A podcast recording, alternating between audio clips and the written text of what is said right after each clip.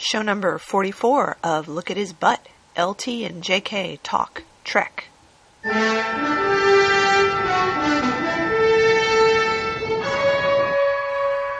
Yes, show number 44. in Cleveland.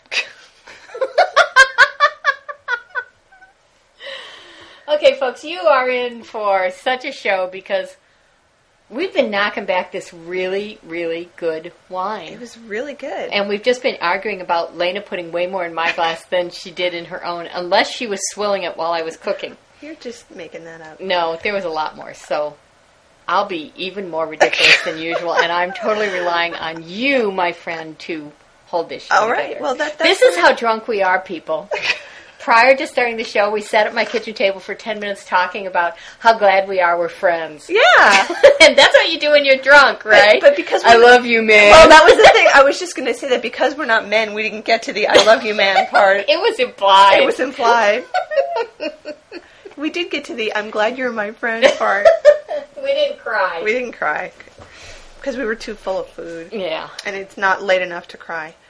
Uh, okay, so let's do a bunch of news. There is so much There's news. so much news. Um, I was ridiculously traveling this week, going to many places, and as I was saying, I was in a car in a room, and a plane in a room, and a room in a room, and I just was totally out of it. So I missed all of this news happening. So this is a good place to start talking about it. I think number one, most importantly, this was just announced on um, the 19th that the Academy of Television Arts and Sciences has picked the latest round of inductees to the Academy Hall of Fame, and who's on the list? Who? Who could possibly be on this list? That would be William Shatner. Of course. And it says in the press release William Shatner, who has become the poster actor for second acts, having shattered the typecast of Captain Kirk with the equally memorable Denny Crane of ABC's Boston Legal, Tuesday nights at 10. Um, alongside him, Regis Philbin. That one puzzles And, me. you know, they say that his claim to fame is that he has been on camera for 15,000 hours more than anyone else in TV. I was reading that. That's kind of weird. yeah. Um, they mentioned that um, the last group to be inducted, and they, they mention here that this doesn't happen every year. So No, they only. It's- It's, it's not one of these things like okay, every year we got to give a lifetime achievement. Whose turn is it? Who's the oldest? Who's about to kick? This is something they- they only do when they they really feel a person had made a really important contribution to television. Yeah. And earlier, I was looking at the list of some of the other people who are on it, and it's people like Lucille Ball and Jackie Gleason, and the people who are giants of television. Yeah. So the last group that they inducted was in 2003, and it was uh, Bob Barker, Art Carney, Dan Rather, and Brandon Tartikoff. So a pretty impressive group of people right there. And they say that um, this ceremony will definitely be this year in 2006. So we'll have to get it somehow and comment on it. But what an honor for Bill! It's just so, so and cool. so well deserved. yeah. so well deserved. He's had such a huge impact on on so many actors. Yeah. Now, typical of Bill's life, At the very same time, the same week, like two days after that was announced, it was also announced. Go ahead. that Comedy Central is going to have a roast for William Shatner, and it's going to be taped in August in Los Angeles. Um, and the spokesperson for Comedy Central said, It takes a real man to follow Pamela Anderson into the roast pit, and William Shatner is truly a hero among men. By the end of this year's roast, Shatner may wish, may wish he was in a galaxy far, far away. I'm so looking forward to this. I hope it is telecast. Well, it's Comedy Central. It Yeah. has to be. But we were talking earlier about, you know, who's going to be on it. And from what I know of these, they are sort of based on those Dean Martin roasts. Mm-hmm. So it, it's friends, it's people who've worked with you. And so we're thinking Leonard, and Leonard I there. would think James Spader. Oh, wouldn't it be great to have Spader? Oh my God, I hadn't even thought about that before. That will be brilliant. Um, you know, people like that. yeah, George Takei. yeah, right. Oh, you never know. And uh, if it's like the Dean Martin roast, which I do remember from my Mm-hmm. early childhood, um, the the roastee does get the final word Yeah, on the whole thing. that'd so be great. there should be something because Bill has such a marvelous sense of humor about himself and his whole history. And I hope there are going to be about a bazillion jokes about all the women he's done. I'm sure there will be, and I'm I sure, hope Elizabeth is dying and crawling under the table, and Bill's patting her hand, going, "It's just for fun, honey. It's just for fun." He- Gotta be. he's going to do something. Knowing Hey! What? Do you think? Do you think they might ask us to talk about his butt? Wow, that would be pretty cool. Do you think we should volunteer? We should. We'll talk our about hands. his butt. We'll talk about his butt. Yeah, because he has a great butt. He has a great butt, a- and will be funny as hell. Well, I'll write to them after we finish Okay. this show. I'll drop them a note. Good. Um, it, it says here about William Shatner. I love these descriptions of him, and I often wonder if they're copied directly from um, a bio of him somewhere, or whether the person who who wrote this actually sat down and wrote these words. So it says. William Shatner has cultivated a career that has spanned over 50 years as Emmy and Glo- Golden Globe award winning actor, director, producer, screenwriter, recording artist, and author. He is one of pop culture's most recognizable figures and has also established himself as a major Hollywood philanthropist. True. Which is true, but you don't often see that mentioned in the same breath as the That's true. recording artist and author. They really do need someone like us, though, to do like a whole thing on his movies in the 70s and just show clips, Clips. and talk about them as if we're like some film historian, you know, talking about the significance of the car wash scene in Impulse, Impulse. and the, the tight, tight pants and Pray for the Wildcats and um, the the uh, the street of hookers in Secrets of a Married Man. Because you know what? We're probably the only people qualified to talk about that. Well, you know, I think the guy from the Shatner guy could do it, but I've got a feeling he's not as entertaining. That well, he's only one guy. He's It's only one much guy. More, it's much more entertaining when there's two people. Speaking of impulse, I, I do want to mention this. So we, we got a link to a clip at YouTube sent to us by um, the famous Junk, our friend Junk. No, no, no. Uh, Junk didn't send this to you. that came, I believe. you sent me email saying Junk sent this to me Oh, okay. Then it came from John. We Okay. got something else from somebody else. Okay. because she, she finds these things. How she finds them, I don't know. Um, she says, "Oh, I'm about to send an email to Jungle Kitty. I better search for something Shatner relevant because otherwise I'm not allowed to contact her. I don't know where she gets these ideas, but anyway. It is um, a montage of scenes from Impulse. We are just talking about Impulse, set to music, as all good things on YouTube are. And here's the description. Petroleum based clothing was never worn so well than on Mr. Shatner. A montage of regrettable fashion statements from the movie Impulse 1974. Buona Fortuna Amore Mio, sung by the legendary Everly Brothers. That's the music for it. And um, the title of it is William Shatner, Ladies' Man and it's the thing that cracked me up was that it intercuts scenes from the movie of him um, romancing and kissing and having sex with women with scenes of him slapping and kicking and drowning Biting. and biting women at the same time wearing those horrible horrible clothes so if you've heard us talk about impulse before and wanted to see how bad the clothes were because we did talk about his pimp suit And want to see that that Carnival Strongman outfit? That's in there. yes But I have to to share with our listeners. This so inspired us because if you will remember, our longtime listeners will remember when we saw Impulse. We didn't get to see the first 20, 25 Right. minutes because it just showed up on my TV without me knowing it was going to be there. So we've only seen this. We've missed the beginning. And when we saw this, we went, shit, there's a lot of stuff in there we really need to see. So I went scouting and I found myself a copy of the Impulse DVD for like five bucks. we are so happy So I've ordered that. That'll be coming in. We're going to have a special Impulse viewing show. So I think you should all go and watch this video on YouTube so you get a flavor for this movie. Mm-hmm. It will definitely help you out. Yay, William Shatner, ladies man. I love that. well, when I saw the title, I was like, ooh, what is this going to be? And then it's all Impulse, which I was uh, talking to somebody about it, and I said, you know, I think of all the, the bad movies Bill has made, this is my favorite. It is such a good bad movie. It's a fantastic bad movie. It movie. really is. And, And if it's not a cult movie, it should be. It should be So let's get to work, people. Let's all buy our, our white leisure suits and, you know, it, it's kind of have that that um, that drum soundtrack playing in our lives. Yes, definitely. The, the one other thing that I was so glad that they put into this little um, montage on YouTube is the scene where he does um, a classic Shatnerian overreaction to something when he realizes that he's killed someone, and he he's his face is sort of frozen with his mouth open, and his hands are clutching the air in front of him, and he's just reeling slowly backwards, appalled at the horror of what he's just done. It's great. It's great. It's so It is classic. so yes, definitely go go uh, look at that, and that can be like your sort of sneak preview as to what's coming up on Look at Yeah, the Spot because yeah. we are definitely going to re-review Impulse now that we can see the whole thing. Yes. Now, I believe it's time to turn to the uh, video iPod reviews. Is that correct? Um, as you know, I have been watching episodes of Star Trek while on the exercise bike and the elliptical at the gym, and it, it continues to be fantastic and amazing and wonderful.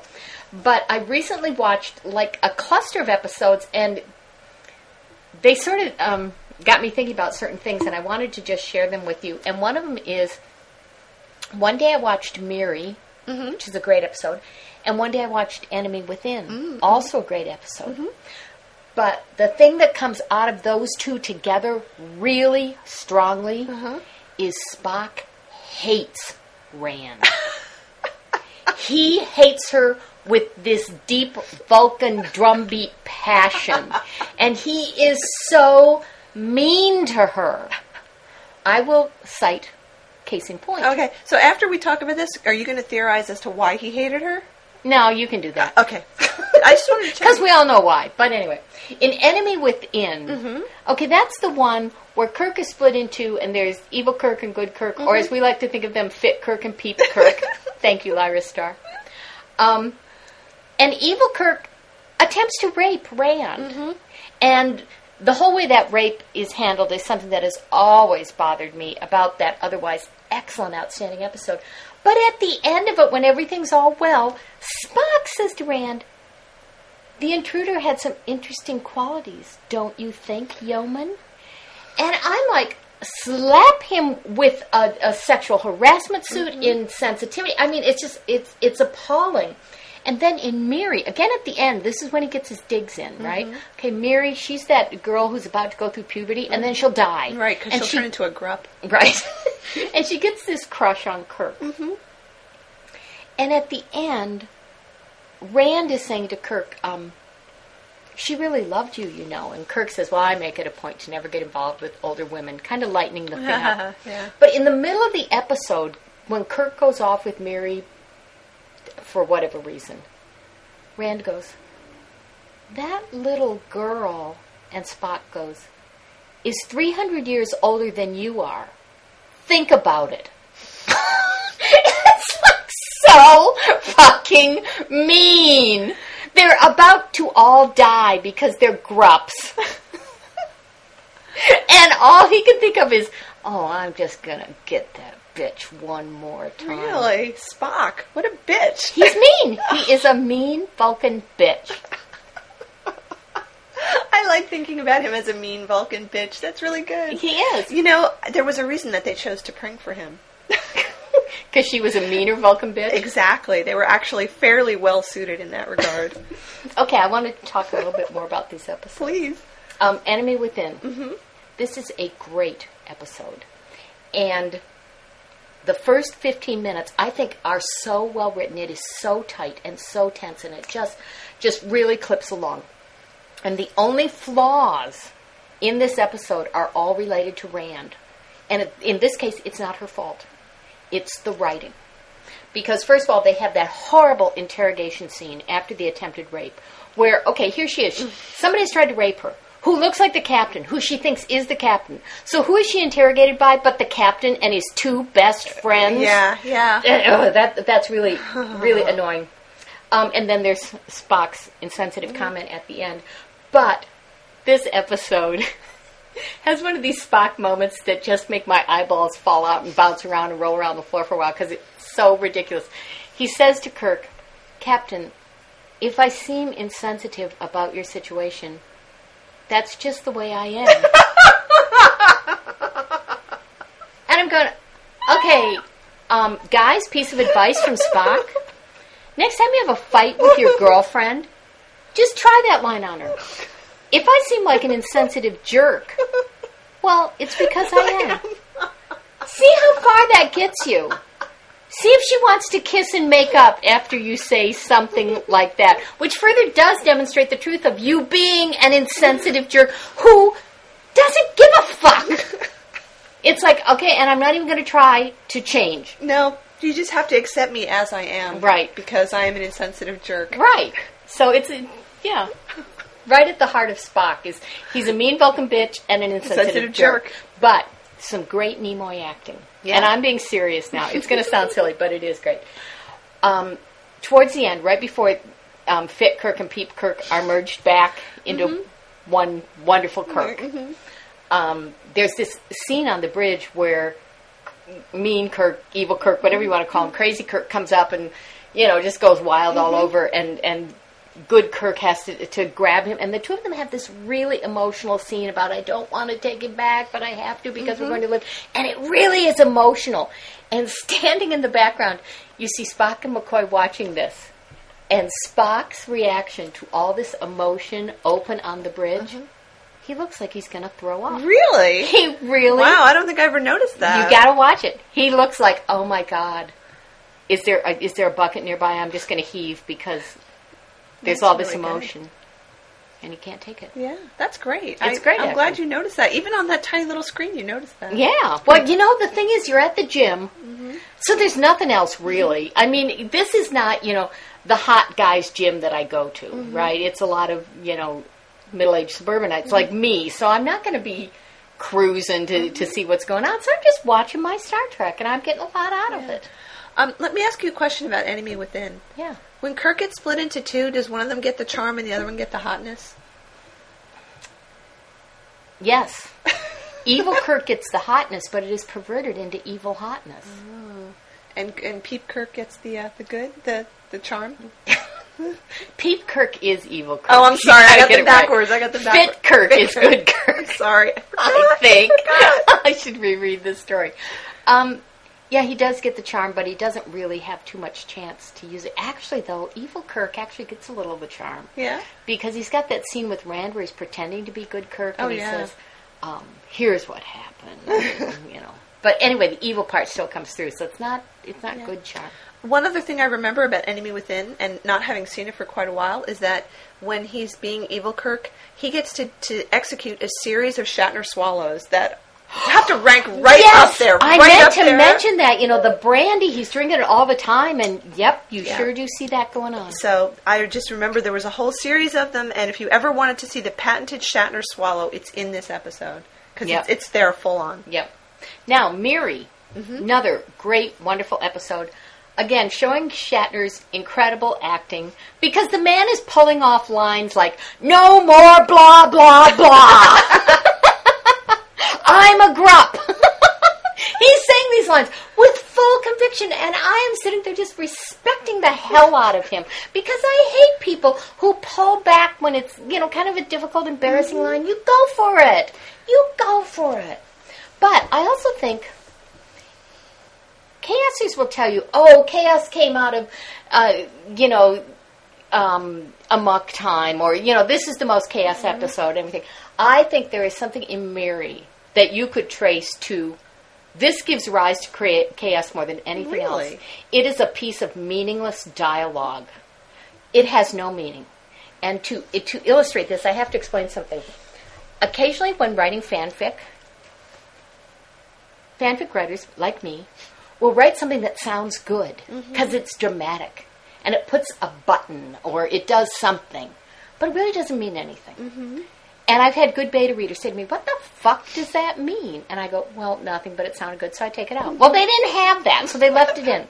So when they're all in the lab together and they discovered this disease mm-hmm. and it affects all of them except Spock. Mm-hmm. And they don't dare let anybody else beam down. And I'm going, well, why couldn't somebody beam down in their space suit? Mm-hmm. but we won't get into that. But um, Spock says that he can't go back to the ship either. And he looks at Kirk and goes, And I do want to go back to the ship, Captain. And Kirk goes, Understood. Okay, what the fuck does that mean?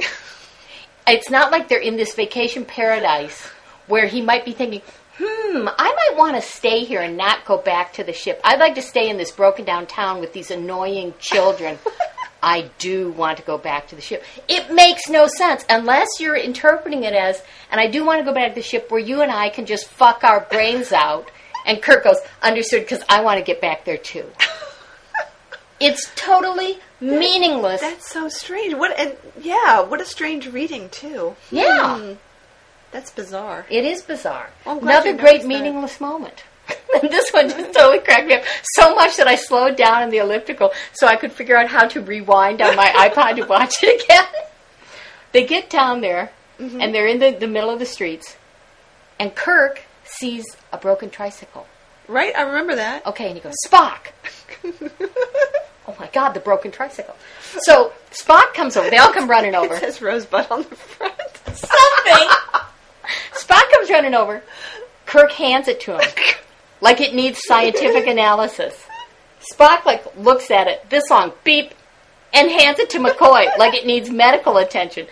Spock and Kirk leave. McCoy sits down with it and rings the bell. ding ding ding. Which brings, you know, this this monster out who attacks him and then everything. Uh-huh. But it's like okay, there's a whole pile of shit there. Why is the tricycle the relevant piece of shit? And you know, okay, well, let's see. I'll do my medical analysis. Ding ding. Yes, bell's ring, working. Hmm, wheels are bent. I mean, what's the point? That's really bizarre. One wonders if um, DeForest Kelley didn't say something like, "Can I ring that bell?" Make sure it works. Okay. Yeah, yeah, that'll be fun. A little good piece of business. Ding, ding. Yeah, good piece of business is exactly what it is.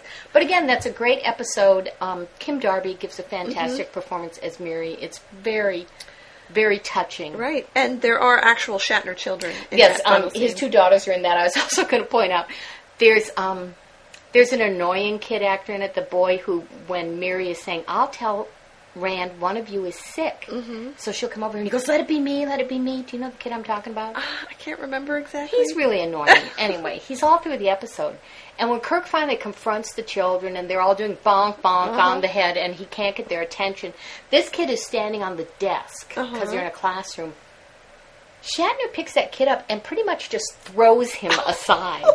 he is not gentle with the little bastard. It's really something. Wow, that's pretty funny. He good tosses him. like he's one of those fake rocks.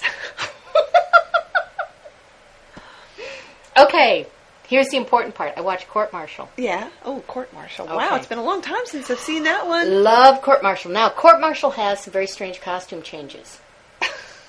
and it's relevant. Okay, Spock and McCoy are in their regular uniforms mm-hmm. when Spock is playing computer playing chess with the computer. And they realize the computer's fucked up. And so Kirk is innocent. So let's get down to the, the trial, right? Uh-huh. And so Spock hits the communicator and says, Transporter room, two, two to beam down. And they go running out. But apparently they stop to change their clothes. Because when they get to the courtroom, they're in dress uniform. And all through this, Kirk is going from dress uniform to regular, dress to regular, depending on if he's in the courtroom. So I'm uh-huh. starting to think the transporter can do this. I was just going to say that. I was going to say the transporter has a special setting that puts you into your dress uniform. It absolutely does because then Sam Cogley, Kirk's lawyer, does his big impassioned mm-hmm. speech about my client has not had the right to confront his accuser, the computer, which I thought was great. I mm-hmm. loved it. It's so Boston legal. Mm-hmm. So they go, okay, we will reconvene on the bridge of the Enterprise. Next scene, they've all beamed up.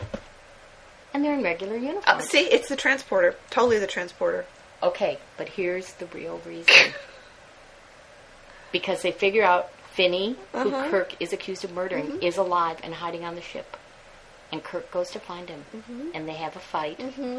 And his shirt gets ripped. Oh, that's why they couldn't rip the dress uniform. They didn't want to rip the dress uniform, but here is the really important thing I have been holding back on. Guess which ripped shirt it is? Oh my goodness. Um, Because it's a repeat of a ripped shirt. is it the one from Shore Leave? Yep. Really? The one that is just hanging off him. Wow. And it's just like the fight with Finnegan. They're fighting, fighting, fighting, and suddenly in the next shirt, next shot, Kirk's shirt is like totally exposing his his upper arm and Uh-huh. his chest and everything. we should do a screen cap comparison. You can tell just from looking. I want to do. I have to do a screen cap comparison now. Now that you've told me that, I really want to say, wow. So they did repeat that ripped shirt. So somewhere in the costume archives at Paramount, they had the shirt artfully ripped yep, to show him off. yep. Which was first? Was court martial was That's first? what I was it? trying to remember. If court martial or Shore Leave was first, and I meant to look it up, and I Do didn't. didn't you have the book right I here? I think I have the compendium laying on the floor. But the um, I'll find it. The other thing is, did Kirk ever remember the comment um, from Trek BBS? I better watch that he doesn't rip his shirt because then he becomes invincible. Yeah. Did Kirk's shirt ever get ripped and he lost the fight? Oh, now I'm going to have to think about it. Yeah, because I'm trying to think about that, and I don't think we ever saw him like, you know, unconscious or in jail or whatever. Well, let's see. So in in where no With man ripped shirt. in where no man he, He won. wins. In shore leave he wins. In court martial he wins. His shirt gets ripped in um Amok Time. A muck time. Well, he doesn't win. No, but He doesn't lose either. yeah. Um, his shirt gets ripped by McCoy in uh, naked time, but I don't think that really counts. that didn't count. That was just gratuitous. totally gratuitous. um, where else? I'm thinking now of, of shots of him shirtless, but Okay, according to the compendium, and I believe, let me see if these are in um, shooting order or shown order. They're in shooting order, I believe. Oops. Here we go. so this is first season or second season? First season. They are in shooting order. Okay. Um, Court Martial was shot two weeks before Shore Leave. Okay. Well, that makes sense. That that makes a lot of sense. So, anyway, those are my um, iPod insights. That's great. I'm glad you're gleaning so much, and I'm amazed that you're able to remember so much, like not actually taking notes. Well, I did, at the gym. you know, write some notes afterwards, but you can't really take notes at Well, the gym. Well, that's but, what I mean. You weren't. you But weren't like I say, I'm so focused on it because there's really nothing else to think about Mm-hmm. or to to to get involved with. Yeah. And so, even though it's such a little screen, I mean, I'm like, I'm right in there. That's so cool. Now, um, are you noticing anything different on the soundtracks, given that you're watching it with the earplugs? Yes! Oh my God! I'm so glad you brought this up. What did I watch the other day? Oh, it was one of the early episodes when they were still kind of refining what their music was going to be. And you know how a lot of times when you get a shot of the Enterprise, an opening shot of the Enterprise flying through space, you get this, you know, this chingering, this mm-hmm. sort of flourish. Mm-hmm. And in later episodes, they toned it down a little. Oh. But in this early episode, and you saw a couple of these, I wish I could remember what episode it was.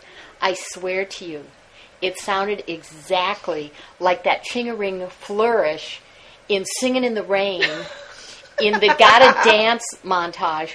Where it goes ching, and Kelly looks around in this really dancery way, and then millions of people run on going, "Gotta dance!" I swear to you, it is the same sound, same key, same instrumentation, That's everything. so funny. And then they toned that down later because then I saw a later episode where that was a little more subtle. so it was like the Enterprise, the musical, Oh boy. God of War. Um, I'm. I can't wait till I get my video iPod so that I can have this. Oh, It's a great good. experience. Yeah, that's so cool. Well, And like I said, Netflix is just you know sending these things to me as fast as I can get them ripped and sent back and get some more. feeding the obsession. It is. It's Well, fantastic. I'm glad I was able to share um, season three with you. yes, yes, and I've been getting through those too. cool. Well, um, let's take a break. I think that was a pretty action-packed half hour. It was. So we're gonna go watch something. Mm-hmm. We have so many things to watch. Oh. Um, and then we'll come back and we'll talk about that, and, and we might um, round up with a few more little tidbits. So um, let's have some music. I'm not sure which music we should drop in here. Could be the Impulse music. Could, Could be Gotta Dance. Could be Gotta Dance. Could be Explosive Generation. You know, kind of weird. We got a lot on. of stuff. Got a lot of musical clips. Okay, we'll be right back. Space, the final frontier. These are the voyages of the Starship Enterprise. Its five year mission to explore strange new worlds, to seek out new life and new civilizations, to boldly go where no man has gone before. The only thing we like better than William Shatner's butt is hearing from our listeners. Comments at lookathisbutt.blogspot.com, email to lookathisbutt at gmail.com. This entire podcast recorded on an Apple PowerBook with GarageBand.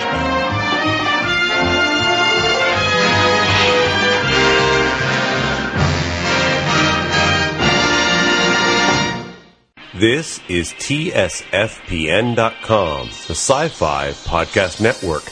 You found the best podcasts in the universe. It feels really weird not to have Boston Legal to watch.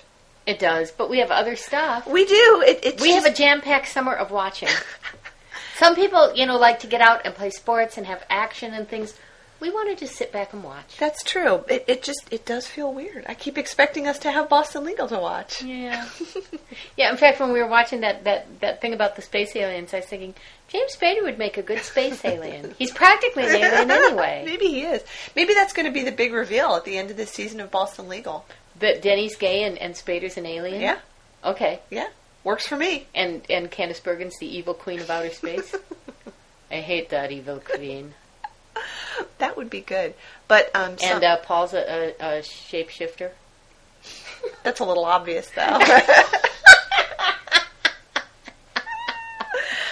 so instead of Boston Legal, um, we just watched two things that were sent to us by wonderful listeners. Um, the first was Shatner's appearance on the comedy show Fridays. And I don't think you or I even knew that he had been on Fridays. I didn't know it. It- was it in the Shatnerica? I guess it must have been. Probably, but I haven't had time to memorize the Shatnerica. Don't hit me. Uh, you might remember. I don't know if you're if you're younger than us. You probably don't remember that Fridays was a comedy show that was on um, in the mold of Saturday Night Live, and it was on Friday night.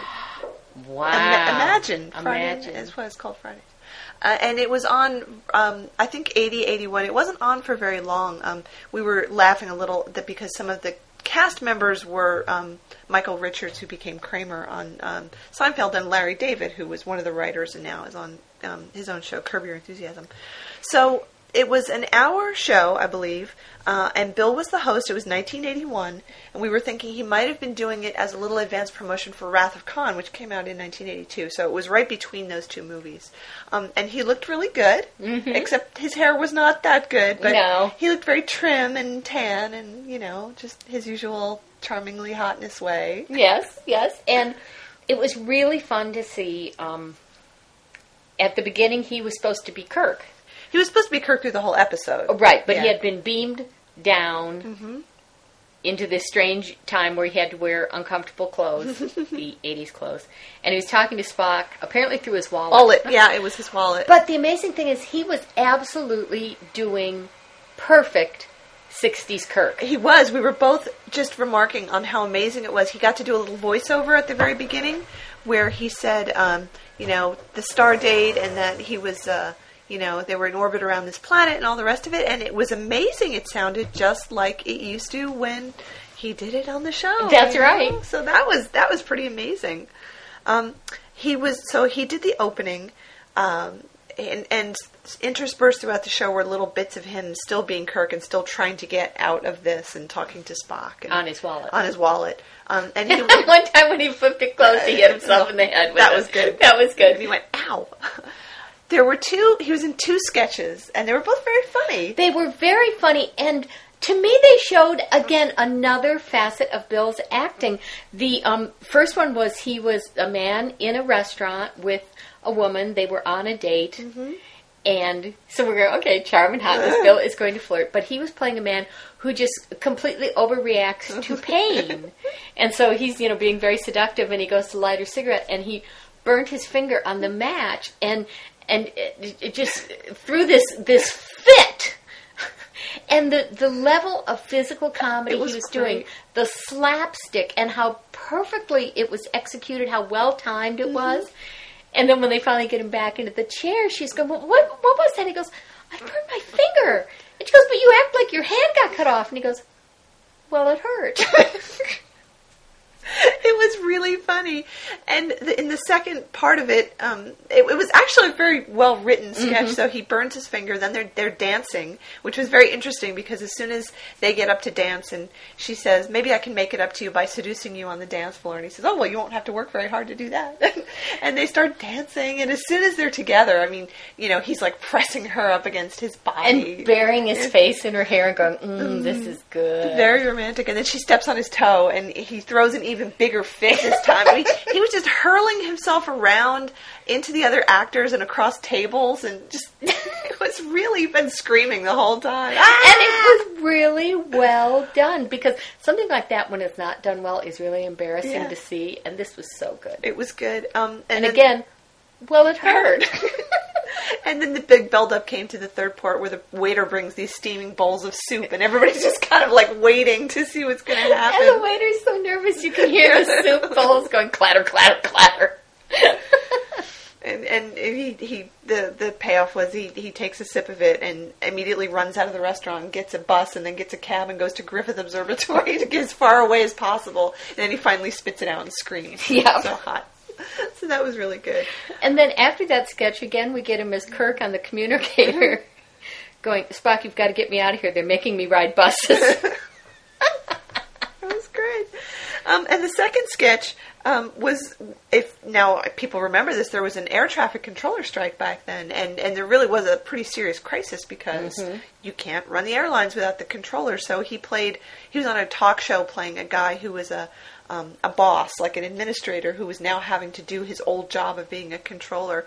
And the comedy on this, I think, built sort of slowly and, and really subtly. And the whole point is that um, you know they're having to do this terrible job and working overtime and not getting any sleep. And a- and as he'd been up for yeah, 10 days 10 days. And as he's talking, I thought he did a really good job of conveying that sort of weird, calm um, dissociation you have when you're really, really tired. And when she said, um, "You seem rather distraught," he goes, "No, no, I wouldn't say distraught. I would say distraught." it was good. And he got to do a lot of little business. Like he was at one point rubbing his eye and made this huge production out of rubbing his eye while he's delivering this really mundane speech about, you know, no, it's not so bad and we're really getting along and just kind of trailing off and really working his eye. Yeah. really good. but then when he finally starts stressing out, he's talking about, and you've got the headphones on, and, and they're getting tighter and tighter. And the way he was smashing his hands into his face to show the headphones, it was it was very funny. And again, a whole different side of his his acting persona. It's true. Wouldn't it be fun to see him do more sketch comedy? Oh. I think he'd be very good in sketch comedy. Well, hmm. I was going to say I wouldn't, you know, be surprised if like they were trying to get him to host Saturday Night Live or something. But I don't know if people travel network to network like that. I don't know. Well, you know, he did the the Get a Life Saturday Night Live, and Right, but I, at the time he wasn't like actively on a series Uh-uh. on a rival network. yeah, I don't know. I guess he's only been on Saturday Night Live once. I believe so. Okay, um, but uh, boy, it would be even now. It would be really fun to see him do some stuff like that if he'd be willing to. If they were going to, you know, have him do things like that, which really, it was very funny at the beginning when he was playing Captain Kirk. Mm-hmm. They were doing a sketch about we can't find William Shatner. Where is he? And they had a guy who could really do Shatner well, Yeah. saying I can do it. Nobody will know the difference. But um, so when when Bill came on as Kirk. Going, okay, who are you people? I've got to get out of here. They're going, no, Bill, Bill, we're not doing any Star Trek stuff Uh-huh. And the sketches then that he was in were not Star Trek things, were not parodies of Star Trek or of him. They were acting pieces. Mm-hmm. They were, yeah, and he was And I would love to see more of that. That was great. I, I really enjoyed that. So, um, thank you for sending that. I think it was Jason who sent that to us. It was And, uh, wonderful. We're so happy to have that because it was just great. Um, so, going from that to the other thing that we just watched, which was sent to us by um, Frosty Snow Bro. uh, he had promised this to us a while ago, and, and we finally got it. Um, and we watched it. So, this was uh, TV Guide Looks at Science Fiction. And it was, I, I assume this was actually on television because there were commercial breaks in it. Right. And it was 1997, and Bill was the host. And it was a very um, breezy, TV oriented look back at science fiction um, from the 50s through 97. So I think the last couple of things that they looked at were like X Files and um, Babylon 5. Right. Those were the most recent things. And the, and the Star Trek franchise shows as well. And, um, you know, it was kind of fun. It was fun. We were having a little, you know, um, oh, I remember that. Oh gosh, I don't remember that one Uh-huh. at all. And are they going to do my favorite Martian and stuff? You know, so it was, it was, it was fun. It was a fun, fun little history.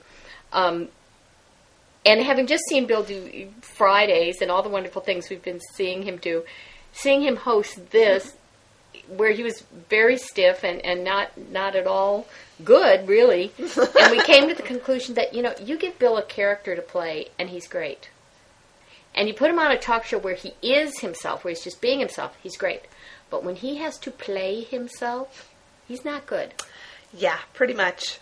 Pretty much. Pretty much. But there was one comment in there. I made you write it down because Uh-huh. I wanted to talk about it.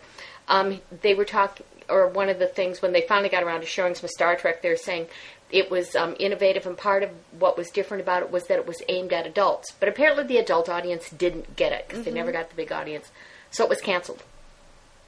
And then when they got around to the Star Trek movies and the the other Star Trek series that came along and everything, um, the commentary, which I believe was done by Bill, was um, apparently the children who had been enjoying Star Trek had grown up into this adult audience, and I thought, you know, that's a really interesting parallel to another phenomenon. And I don't know if this is really true. I've never researched it, but I've heard this, and I think it's really mm-hmm. interesting. When MGM made The Wizard of Oz in 1939, they did not expect it to be a hit. They made it as one of those sort of prestige pictures you make, you know, that you're filming a mm-hmm. classic and blah, blah, blah. And when it was shown in theaters, it really wasn't a hit and it didn't become a hit until it started being shown on television, mm-hmm. kind of like Star Trek and its repeats. But part of what made it a hit when it was shown on television was all the little kids who had seen it in the theater in 39 and remembered it were grown up Oh, that's interesting. and were re-enjoying it and making their kids watch it. Yeah, that's very interesting. Hmm. I I think you're I think you're probably right about that. Yeah. Yeah. I, I wonder, um, you know, how many children of Trekkies become Trekkies? Like whether that's something that gets passed down? Because there are, you know, people who are old enough now to have kids of their own uh, who were fans of TOS, and you know, are are their kids automatically fans of TNG? And I know a woman, a young woman. She's not a child, but she is an adult. She's probably like about thirty or so now. Mm-hmm. Her name is T'Pring. Really? Yes, Wow. and she says, um, and her parents are absolutely not the people you would ever expect to be naming their child to T'Pring, because they just seem like really straight, really conservative. Uh-huh. But underneath they're fanatical Trekkies. I guess so. Wow. You'd have to be pretty Hmm. fanatical. Yeah, I would say so. I'm just trying to wrap my mind around that right now. Yeah. That's really interesting. Huh. So I think, honestly, I think if you know, like a, a, a young child, let's say three, four years old, and dad's like, "Oh, Star Trek's on. Let's watch this together." Uh-huh. To a little kid, that bonding experience of something I can share with dad or mom, as the case may be, and this is their hobby. I think that that could be a big part of it is that they're always going to associate it with this this special time together Yeah. with the parent. And as they grow up, one of two things are going to happen. It's like if you're you're the child of somebody who is just fanatical about fishing, Mm-hmm. you're either going to totally get into it, share it with them, or you are going to hate it and you won't even go to a seafood restaurant. Yep. That's true. Well, But I we've been to cons and seen the, the people bringing Uh, the little kids yeah. in strollers. And, I know, I know. I was thinking about that. Well, I, I was also thinking about the fact that, you know, uh, the reason I watched Star Trek was because in my house, that's what my dad wanted to watch, Mm-hmm. and and you know, he didn't watch that much TV, so when he chose something to watch, we knew that it was a good thing. So, it was it was definitely family time watching Yep. Star Trek. Yeah. So very interesting. Um, I did want to mention one thing, totally off topic, but I feel I have to get this out there. When they were doing this retrospective, I think they mentioned just about all the series that you and I had either remembered or, or thought about, but they didn't mention the one that I was hoping that they would, and it was a series called Quark that was on in 1977. It was created by Buck Henry. Oh, So it great. was funny. It was very funny, and it starred Richard Benjamin as um, an outer space garbage collector. I vaguely remember And- hearing about this. and it it just had really cheap special effects, but the writing was really really good, and it only ran for nine episodes. Wait, scroll down. Look who else was in that. well, Tim Thomerson was in it. He's a guy who's been in a lot of low budget movies. Conrad Janis. Yeah, Was yeah. um, Mindy's father in Mork and Mindy. Yeah, that's right. And he was in this too. And I always thought that it was just really, really funny, really funny writing. And uh, I, I'm wondering if they actually made more than nine episodes. It says they. I'm looking at IMDb and it says they had nine right now. But anyway, I always thought it was really funny, and I'm surprised that they didn't mention it in there. So, I, I was a fan. We watched it. Cool. Well, should we move on to the big news that we haven't talked about yet? Um, let's take a quick break, Okay. and then we'll come back and we'll talk about that, and then we can also talk about my book, Yes. my cool book.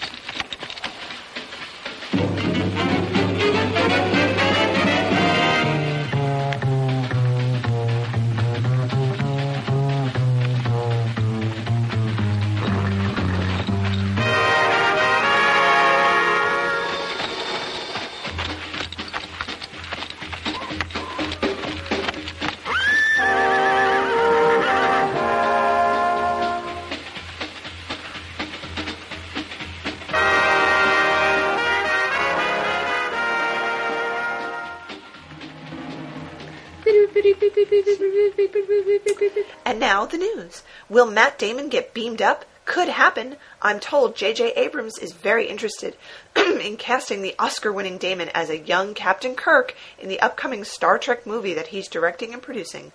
He's so interested that he's apparently already sought support from the original Kirk, William Shatner. Shatner gave his blessing, my source says. JJ got his approval. Damon first popped up in Trekkie circles as soon as the Abrams Star Trek deal was announced. Rumor had it that the new movie would center on Kirk and Spock's early days at a, at a space academy. JJ wants Damon as Captain Kirk, my source reports. He really loves the idea. Okay, let's talk about this. okay, if he's at the academy, he's not Captain Kirk, so he's not playing young Captain Kirk. He's just he's, Kirk, he's just Cadet Kirk. um, Jimmy. Jimmy. Okay, uh, Damon is already older than Shatner was at the start of TOS. So um, it's going to be a stretch for him to play Space Academy. Yeah, like 18, 17, 18. Yeah. Yeah. Anyway, this is this has swept across fandom like wildfire. Woo, with people goes. going, "Ooh, great idea! I can't wait! Ooh, gag me, gag me, gag me!" And what is? And the big question, of course, is, well, then what's Ben Affleck going to play? no, he can't be Spock. He can't be Spock. I came up with the perfect casting. Yeah.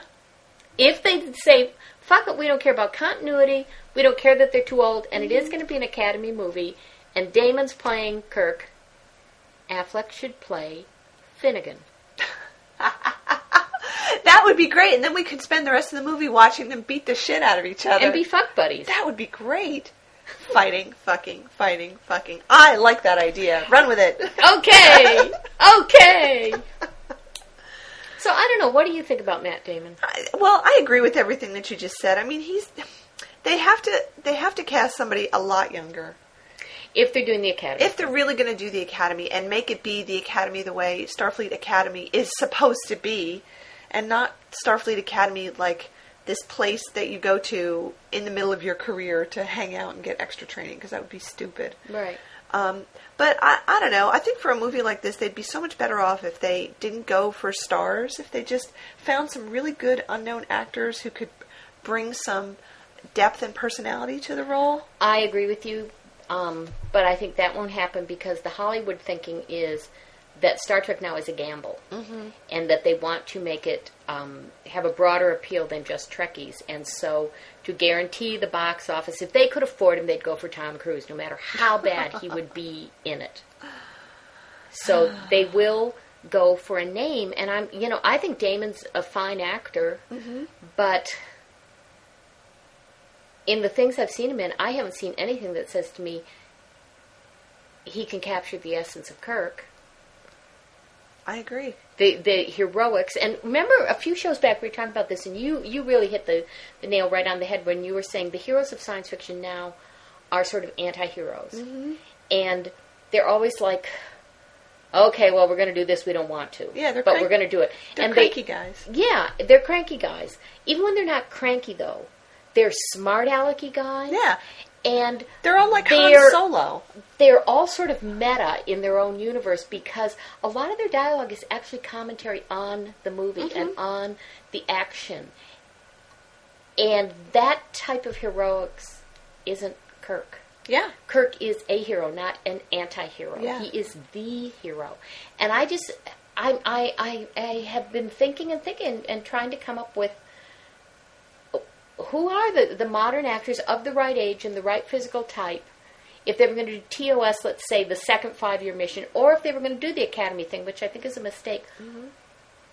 If they do the Academy thing, they should cast young and they should cast unknown, but they mm-hmm. won't. But if they were to do the more mature thing, I'm going, who? Who? Who can play that? I don't know. I mean, I, I don't watch TV regularly, so there might be some actors on TV right now who Right. qualify for that, and I just don't know who they are. Well, and somebody pointed out one to me, and I don't know the show. I mean, I've never seen it. It's a show called The Supernatural. It's a young guy named Jensen, somebody or other. So, and I had no idea who he was, so I googled him and I found a picture, and you know, he's very good looking. But again, like all the young actors right now, they are all good looking in the same way, which is, I'm good looking. Yeah. You know, and it, it, it, they're like um, like cartoons of good lookingness and and sculpted abs and everything else. But I'm going. Is there something beyond that, or has their entire dedication to their acting career been working out at the gym and getting facials? Yeah, that maybe they should. It wouldn't it be great if they found a really good stage actor. I mean, that would be awesome. Yeah. that would be really good. But you know, it, now that we're talking about this, I'm just thinking about the difference between heroes of a, of a certain age, and I'm trying to remember now. I don't watch that much TV, but are there any heroes, and by heroes I mean anti-heroes, since there are no real heroes anymore, who are part of the system? Doesn't it seem like every hero in science fiction these days? Oh, is, they're outside. they're always They're a the band of renegades.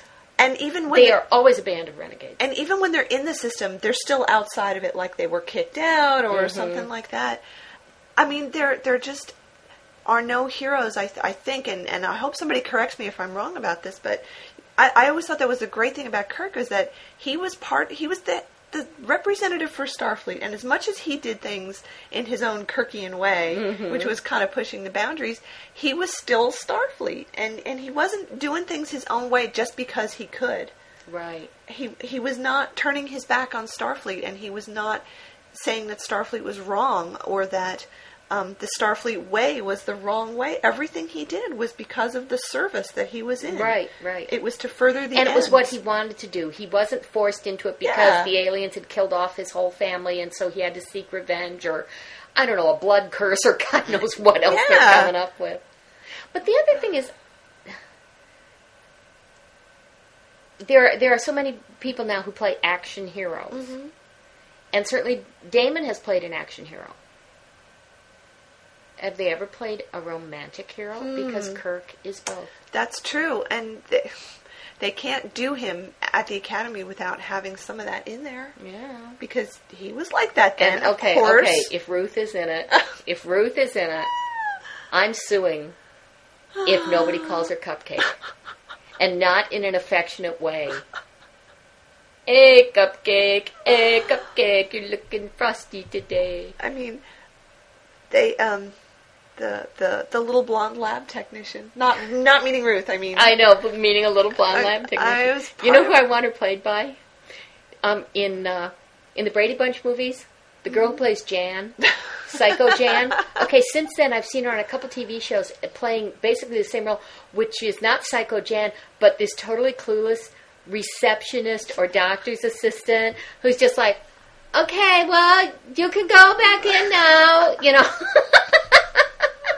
that would be Because when you say little blonde lab technician, that's Yeah. what comes to mind. Uh-huh. Yeah. Not some much. some competent, mature individual. So I, I really wonder if they're going to do a movie like this, how much are they going to try to jam in all of the characters that we're familiar with who could conceivably appear in an Academy movie, like McCoy, maybe, uh, Mitchell, maybe. I don't think they could legitimately cram in any of the other Starfleet people because they, they would have crammed Spock in. well, Spock, but you know, like Uhura or Sulu or Chekov, they were much younger, so they would not be there. They're not in the same. Oh, they'll meet him on the street as some kids playing stickball or something. You, You know, know, it'll it'll be really. That's what I'm worried about. Is that they're going to try to get everybody in there with a crowbar. Just, just, just for fan service, just to go like wink, wink, nudge, nudge. Oh, look, we're putting all these characters in there. Or Yeah. probably do you know some fucking obscure character from some episode who was only in there once, and you know, I don't know, I don't know. It could go wrong in so many ways. I know, I know. It's making me really angry just thinking about it. See, I think really if if they're going to return to Kirk and company, I think doing like the second five year mission would be good. Yeah. And you could cast people who are still at a charm and hotness age. I mean, that's a big thing. They still have to be good looking, but um, don't know. I don't know. I also don't know what kind of stories they're going to tell. I mean, okay, a movie. It's, a not going to be them at the academy. They'll be at the academy for five minutes, Yeah.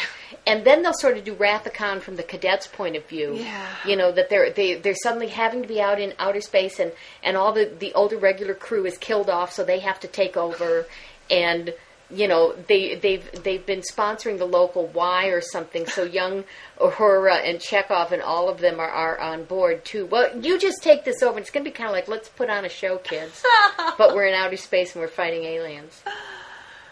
Yeah, I think you're probably right about that. so they're at the academy, and then Kirk finds this ring, and it turns out, and he has to take it to New Zealand. Yeah. With, and Spock goes with to him. throw it in the space to cracks throw it in doom. the space cracks, and Spock goes with him as his faithful manservant. Okay, I could dig that. That would be pretty funny. I could. Does, does Spock have to wear French maid's outfit and clean? no, but he does have to wear um, uh, hairy rugs on his feet. Oh wow! Yeah, that'd be cool. Hey, speaking of rugs, totally off topic, but not entirely. Somebody at auction just paid a shitload of money for a, a toupee worn by Andy Warhol. Isn't that amazing? I saw that. So, what do you think? Would our guy do it for charity? Would he Wow. auction a toupee? Would he admit that it's a toupee and that it's his toupee and that if it was going to build another house for Habitat for Humanity, He might do it. But you know, they'd get so much more money if it was a vintage toupee. Oh, a if it was Kirk like a toupee? Kirk toupee. Yeah. Totally. Or even a hooker toupee. There'd be people who'd pay money for that. totally. He might do it. I don't know. He'll, you know, as he said in the room where we were, you'll never see a bigger whore than me. he said that. That's a direct quote. he quote. did, he did. Yep, and it's for charity, And you it's know. for charity. That's the thing is no matter how outrageous or how weird or how stupid sometimes the things are that Bill does, his heart is always in the right place. Yep, absolutely. I love it when he said that. I That know. was great. so I don't know this this movie thing. It it worries me. Yeah, well, I guess we'll just find out more as it happens. And it may never happen, you know, they're just in the early stages of talking about it. I swear, I hope they don't do some stupid stunt thing like find ways to get Shatner and Nimoy or any of them in it playing old admirals or, or strange old groundskeepers or you know whatever they're going to do. I don't think they would. You know, I'm looking at this little article. Um, by the way, I was reading from um, a site called uh, The Insider, which is at Mm-hmm. Yahoo, and the guy who wrote what I just said is named Marc S. Malkin. So when I said my sources, it's not really my sources. Oh, okay. It's Marc Malkin's sources. God, I thought you had some really good sources. No, no. Um, but you know, this little quote here: um, Shatner gave his blessing. What does that mean? Bill's like he doesn't give a shit about this kind of stuff. I, I what did they do? They call him up and they go, Bill, Bill, we're, we're thinking about making another Star Trek movie, and we want to have Matt Damon playing Captain Kirk, and he's like, who? Or he's like, "Why are you calling Like- me? if you're not calling to say we want you playing Captain Kirk, get the fuck off my phone line." I think it was probably something like that. Yeah. He just doesn't care anymore. Yeah. Yeah. And then he said, "Am I getting paid for this? No. Bye." Click. Yeah. Pretty much. Yeah. His Call me when you're making the Boston legal movie. Yeah. And right before he hung up, he said, "Do you know I have two Emmys?" Click. And I'm being inducted into the Academy of TV Arts and Sciences Hall of Fame. Put that in your pipe and smoke it, Abrams. You don't want me in the movie? Fine. two Emmys. Two.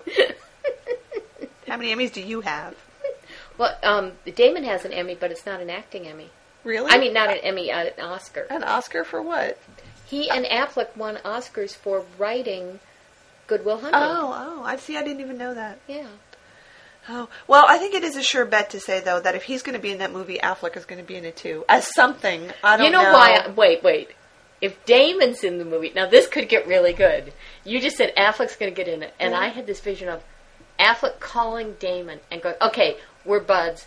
You're in a Star Trek movie. You got to get me into a Star Trek movie." And suddenly, Kevin Smith is on the phone going, "And I'm uh, me. I'm your best friend. I put you in so many things, and you are not doing a Star Trek movie without me." And suddenly, it's Captain Kirk meets Jay and Silent Bob.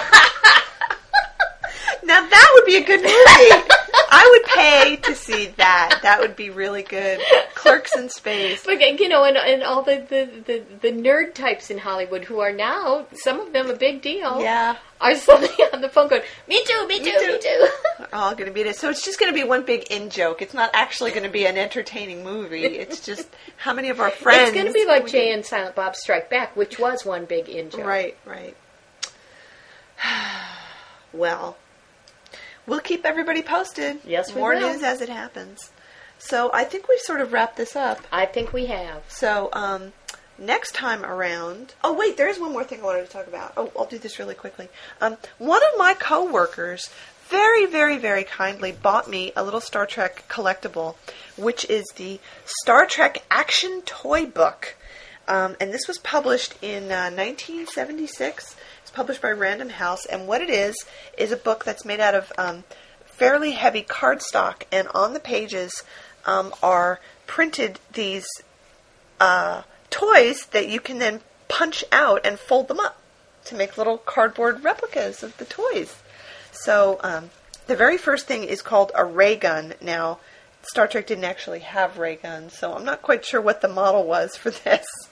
Um, and then there's a Klingon cruiser, which looks pretty good. Of course, Which looks like a bottle opener, it, actually. it does kind of See? look like yeah, because it's got a hole in the front of it. Klingon bottle Opener. Of course, these things aren't sort of scaled. Like the ray gun is the same size as the Klingon cruiser, so that really wouldn't work. Thanks Um, for pointing that out because I was going, wow, that is some big fucking book. it's a big book. Um, a tricorder, uh, a phaser, an actual look phaser. Which is different than a ray gun. It is. A communicator, which looks pretty good actually. And these things actually move once you put them all together. Like you can flip the, the communicator open on, on its little uh, cardboard pivot there.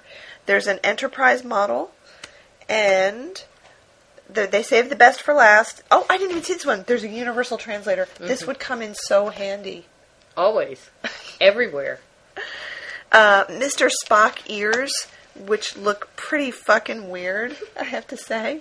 I mean, look at how you're supposed to put them on your ears. Uh-huh. That would look strange. And the very last thing, the very last thing in the book is Captain Kirk. A little Captain Kirk doll. And he Wearing has snow boots. wearing snow boots. He has and a green shirt. He has one articulated arm that's holding a phaser. And once you fold this little thing up, you get um, a little spring unit on his arm, so you can kind of make his arm pop up, so that he can shoot somebody with his And he goes, phaser. ow! My rotator cuff. It hurts. so this is a great book. Um, it originally cost two ninety five, and I believe my friend bought it for me for thirty five dollars at a secondhand bookstore. You know what the amazing thing to me about this is?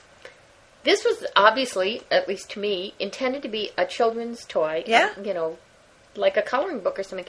But it is not all marked up with crayon. No. Some little kid has not written his name all over it. Or anything like that. This is in perfect condition. It really is good. It has a little bit of a like a water or an oil stain down at the bottom, but none of the I don't think a child has ever been near this. No, no, it nothing has been punched or popped or anything like this. It is really great. So this is definitely going to be going into a plastic bag and And never be touched again. Yeah. Oh, and I, I just noticed the copy on the front. Put them together. Watch them move. No scissors and no paste. It's like origami trek. Mm-hmm. Very cool. Trekagami. There's a picture of the ray gun. This is like from the pilot, right? Didn't didn't they have something like that? You know what? I think that might be that little gem vibrator Yes. with a with a sort of dildonic attachment. Yeah, I think you're probably right about that. This is so cool. So I'm very happy that someone chose to buy this for me. It's a great thing to have. Congratulations. Add it to the collection. Okay, now we're really done. Uh, okay, so we'll be back next time with more reviews and other fun stuff. Um, so we'll see you then.